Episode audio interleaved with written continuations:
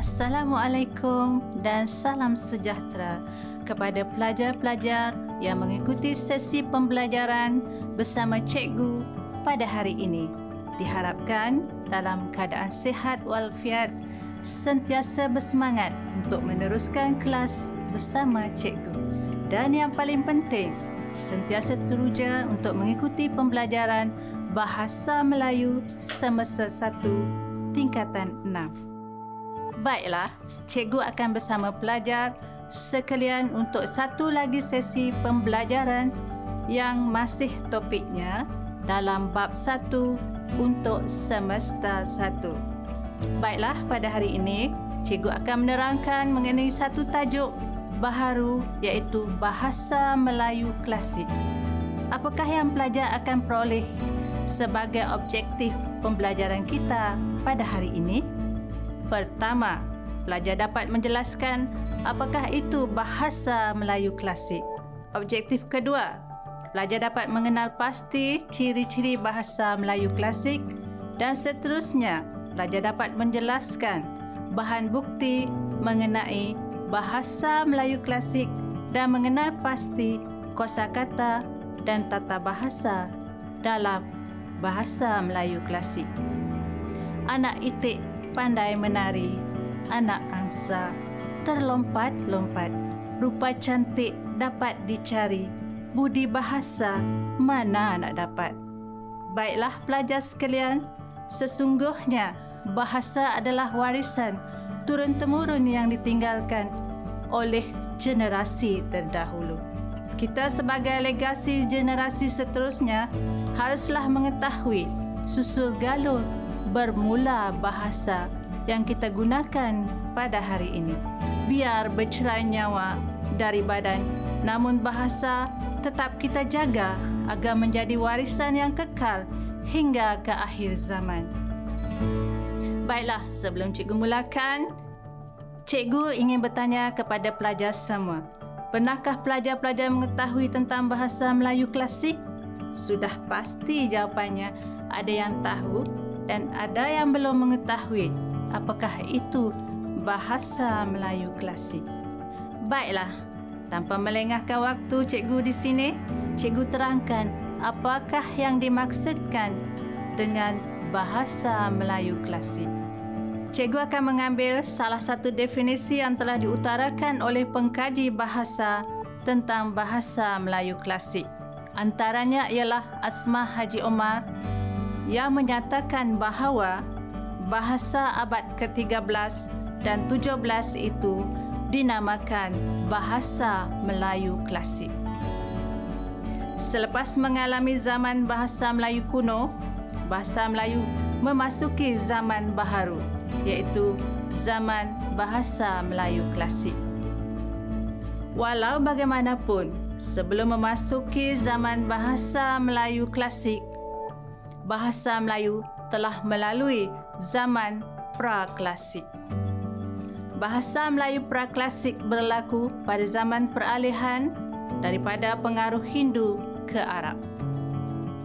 Bahasa Melayu praklasik menggunakan bahasa yang bercampur aduk dari segi tulisan dan kosa kata.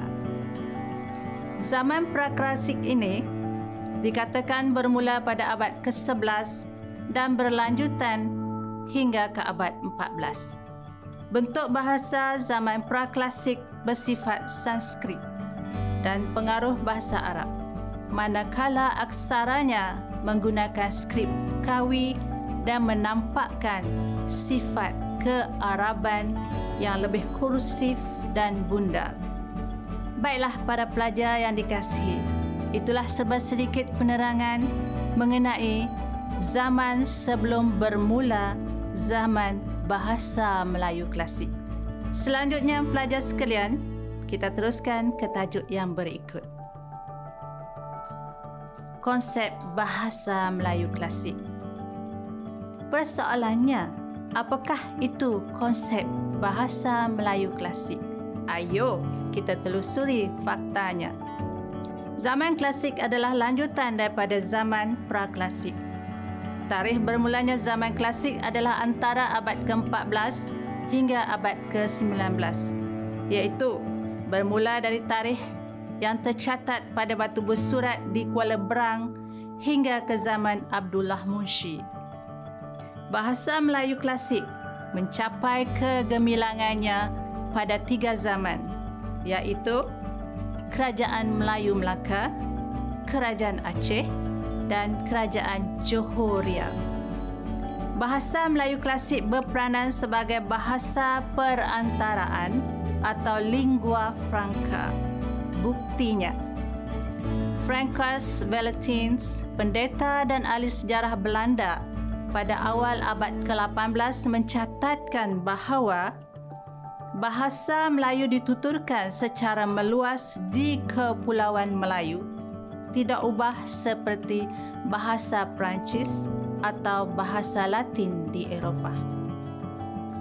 Daftar kata Melayu Itali yang disusun oleh Antonio Fegavetta pada tahun 1521 membuktikan bahasa Melayu sebagai bahasa lingua franca. Penyusunan daftar kata ini memudahkan hubungan perdagangan antara orang barat dengan penduduk tempatan dan daftar kata ini disusun berdasarkan bahasa yang dituturkan oleh penduduk di Pulau Tidore. Catatan Jan van Lichoten, rakyat Belanda yang pernah tinggal di Indonesia antara tahun 1586 hingga 1592, catatannya ialah bahasa Melayu bukan saja harum namanya tetapi juga dianggap antara bahasa timur lain yang paling dihormati sehingga sesiapa yang tidak mengetahui bahasa ini disamakan dengan orang yang tidak tahu bahasa Perancis di Belanda pada ketika itu. Bahasa Melayu klasik digunakan sebagai bahasa pentadbiran dan bahasa rasmi. Contoh, dalam surat menyurat antara raja di Kepulauan Melayu, antara Raja Melayu dengan Raja Negara Asing dan antara Raja Melayu dengan pedagang Eropah. Bahasa Melayu klasik mencerminkan keintelektualan Melayu dalam penulisan sastra, tasawuf, syair, ilmu sufi, falsafah, ketatanegaraan dan menjadi bahasa ilmu pengetahuan.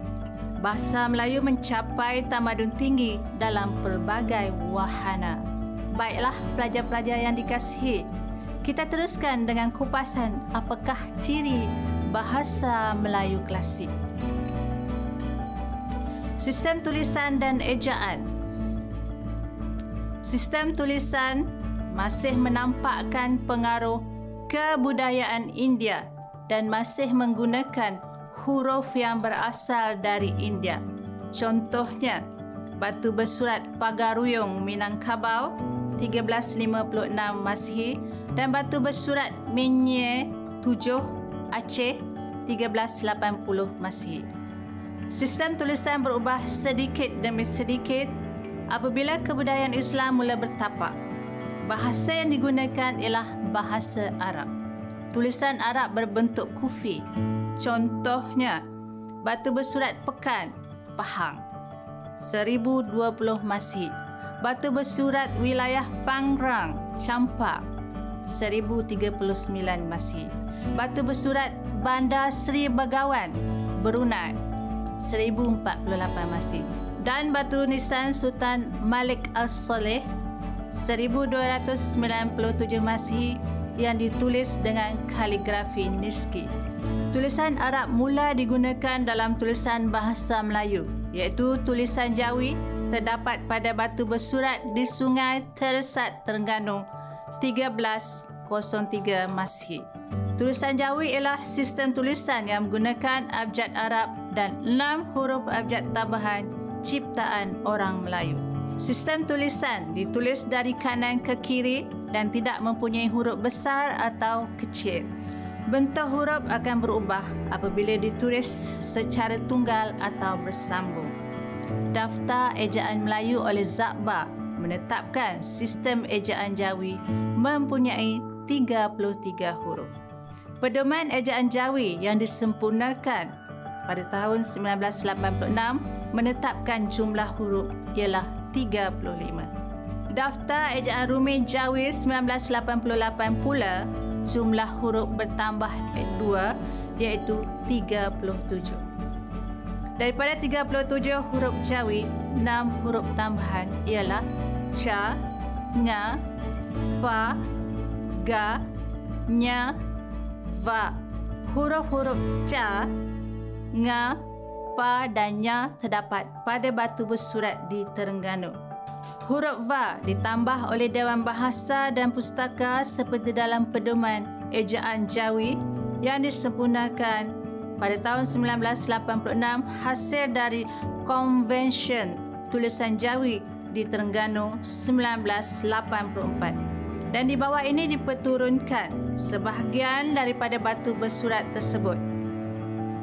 Rasulullah dengan yang orang bagi mereka ada pada Dewata Mulia Raya beri hamba meneguhkan agama Islam dengan benar bicara derma meraksa bagi sekalian hamba Dewata Mulia Raya di benuakan ini penentu agama Rasul Allah sallallahu alaihi wasallam Raja Mandelika yang benar bicara sebelah Dewata Mulia Raya di dalam bumi. Tata Bahasa Dewan Edisi Baru muka surat 12. Asas tambahan 6 huruf Jawi, tambahan yang dicipta berasaskan huruf Arab, iaitu huruf Ca diasaskan daripada huruf Jim yang ditambah tiga titik. Huruf Nga diasaskan daripada huruf Ain yang diletakkan tiga titik. Huruf Pa diasaskan daripada huruf fa yang dijadikan tiga titik. Huruf ga diasaskan daripada huruf kaf yang ditambah satu titik. Huruf nya diasaskan daripada huruf nun yang dijadikan tiga titik. Huruf va diasaskan daripada huruf waw yang diletakkan satu titik. Baiklah pelajar sekalian, kita teruskan lagi perbincangan kita dengan topik kosa kata. Kosa kata bahasa Melayu diperkaya dengan kata-kata atau istilah-istilah pinjaman atau serapan daripada bahasa Arab atas dasar wujudnya pemikiran baharu berkaitan Islam. Perkataan-perkataan bahasa Melayu kuno dan Sanskrit tetap digunakan tetapi konsepnya diubah suaikan sejajar dengan konsep Islam. Antara contohnya, perkataan syurga berubah daripada konsep syurga pengertian Hindu kepada konsep Islam iaitu pengertian al-jannah dan konsep neraka disesuaikan dengan pengertian an-nar. Konsep perkataan dosa, pahala dan puasa disesuaikan mengikut konsep dalam Al-Quran. Tata bahasa banyak perkataan menggunakan bahasa istana. Kosa kata klasik, kata pangkal ayat, partikel atau penegaslah dan pun dan kosakata dari bahasa Arab. Bahasa istana contohnya santap bermaksud makan, gering, sakit dan bertitah berucap. Kosakata klasik contohnya mas'ul, sedih, duka cita, cerita, cerita dan berakhir cinta. Kata pangkal ayat contohnya al-kisah, hatta, maka sebermula syahadan dan arakian partikel atau penegaslah dan pun contohnya tersebutlah kisah dan baginda pun bertitah. Kosa kata Arab contohnya penggunaan perkataan Allah Ta'ala daulat wallahu alam bisawat ta'zim dan ainul banat pengibuhan awalan Sanskrit seperti mar dan ni digantikan dengan awalan ber dan di. Contohnya mar lapas, berlepas, niparwat diperbuat. Dari sudut sintaksis pula, ciri-ciri ayat ialah banyak menggunakan ayat majmuk yang panjang-panjang, bersambung-sambung, bertele-tele, meleret-leret dan kurang berfungsi dalam penulisan. Contohnya, maka tersebutlah kisah akan hal sepasang suami isteri yang tinggal di tepian sungai berhampiran anak sungai yang jernih airnya. Dibawa ke penghadapan raja untuk dihukum. Dihisap akan kesalahannya. Diperintahkan menghadap, menyembah duli yang dipertuan. Banyak menggunakan ayat songsang iaitu menekankan predikat P iaitu pendepanan predikat dan meletakkan subjek S di belakang iaitu struktur P tambah S. Contohnya, kalahlah Melaka. P tambah S. Contoh ayat subjek predikat Melaka kalahlah. Ragam ayat pasif. Contohnya, maka dilihat oleh Wan Empuk padi berbuah emas. Contoh ayat aktif, Wan Empuk melihat padi berbuahkan emas. Subjek dan predikat ayat meleret-leret hingga sukar difahami. Maksudnya, ayat mengulang-ulang kata pangkal ayat. Contohnya, kalakian. Maka hari pun hampir siang. Pengulangan kata tunjuk itu dan ini kata penegaslah. Kata hubung seperti yang dan serta dan atau dan kata ganti nama seperti ia akibat penulis terbawa-bawa laras bahasa lisan. Perkembangan aksara Jawi. Asal-usul aksara Jawi ialah transkrip Arab yang diadaptasi oleh bahasa Melayu. Pendapat sarjana berkaitan asal-usul kata Jawi antaranya pendapat Hamdan Abdul Rahman dalam bukunya Panduan Menulis dan Mengeja Jawi. Menyatakan kata Jawi berasal daripada nama suku Jawa. Hashim Haji Musa dalam bukunya Sejarah Perkembangan Tulisan Jawi tidak bersetuju dengan pendapat Hamdan kerana baginya tidak logik. Kata Jawi iaitu Arab berasal daripada kata nama Jawa dengan maksud tulisan yang berkaitan dengan pulau. Omar Awam menegaskan kemungkinan perkataan Jawi berasal daripada perkataan Arab Al-Jawab merujuk Pulau Sumatera iaitu tempat asal bahasa Melayu. Raffles berpendapat perkataan Jawi bagi orang Melayu bermaksud kacukan sama seperti ungkapan anak Jawi atau anak kacukan bapa India dan ibunya Melayu. Hal ini bermakna tulisan Jawi sebagai tulisan campuran antara Arab, Parsi dan Melayu. R.J. Wilkinson mengaitkan perkataan Jawi dengan istilah Melayu iaitu tulisan bagi bahasa Melayu.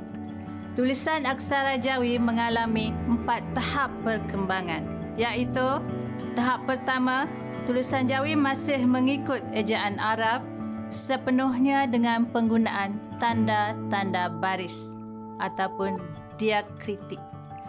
Kelemahan tahap ini ialah masalah tiada lambang untuk vokal E pepet dan masa menulis sesuatu kata atau ayat mengambil masa yang agak lama. Tahap kedua, tulisan aksara Jawi tanpa tanda-tanda baris atau dikenali sebagai tulisan Arab gondol. Kelemahan tahap kedua adalah tanpa tanda-tanda baris, wujud perkataan-perkataan homograf yang berejaan sama contohnya bagi perkataan tambak, tembak, tombak dan tembok dan kesukaran menyebut dengan betul dan tepat. Tahap ketiga, sistem aksara Jawi berasaskan pengaruh bahasa Melayu dengan menggunakan huruf saksi alif melambangkan bunyi vokal A dan E perfect. Waw melambangkan bunyi vokal O dan U dan Ya melambangkan bunyi vokal I dan I. Pada suku kata pertama, kelemahan tahap ketiga ini ialah sistem ejaannya tidak menggunakan huruf saksi pada suku kata yang kedua sedangkan pada perkataan bahasa Melayu pula perlu menggunakannya. Masih wujud masalah homograf iaitu perkataan berbeza ditulis dengan ejaan yang sama. Contohnya perkataan bumi dan bom yang sama ejaannya dalam tulisan Jawi. Tahap keempat, sistem ejaan Jawi diubah suaikan menggunakan huruf-huruf saksi atau vokal yang diletakkan pada suku kata kedua selain diletakkan pada suku kata pertama. Sistem ejaan ini agak lengkap dan digunakan dalam sistem ejaan Zakba 1938 dan kemudiannya disempurnakan dalam pedoman ejaan Jawi yang disempurnakan pada 1986 dan digunakan hingga sekarang. Untuk rujukan lanjut, rujukan buku Perkembangan Tulisan Jawi dalam Masyarakat oleh Kang Hyo Sok DBP 1989 dan Epigraf Melayu Sejarah Sistem Tulisan dalam Bahasa Melayu oleh Hashim Musa DBP 1997. Baiklah pelajar-pelajar sekalian, perbincangan kita telah sampai ke penghujung. Namun begitu, kita akan bertemu lagi dalam topik yang sama bahagian kedua. Seterusnya, cikgu lanjutkan dengan sesi latihan. Diharapkan pelajar telah bersedia untuk menjawab soalan. Soalan pertama, Bukti kukuh yang menunjukkan bahawa bahasa Melayu menjadi bahasa lingua franca ialah A. Catatan pada batu bersurat di Kuala Brang B. Catatan Francis Valentin dan penyusunan daftar kata Antonio Fegafita C. Bahasa Melayu digunakan sebagai bahasa pentadbiran dan bahasa rasmi D. Bahasa Melayu dalam penulisan sastra, tasawuf syair, ilmu sufi, falsafah dan ketatanegaraan. Soalan kedua. Bahasa Melayu bukan sahaja harum namanya tetapi juga dianggap antara bahasa timur lain yang paling dihormati sehingga sesiapa yang tidak mengetahui bahasa ini disamakan dengan orang yang tidak tahu bahasa Perancis di Belanda ketika itu bukti perkembangan hebat bahasa Melayu seperti yang dicatat oleh A. William Masden B. Frances Valentin C. Antonio Fegafetta D. Jan Hoyan van Lichotte Jawapannya D.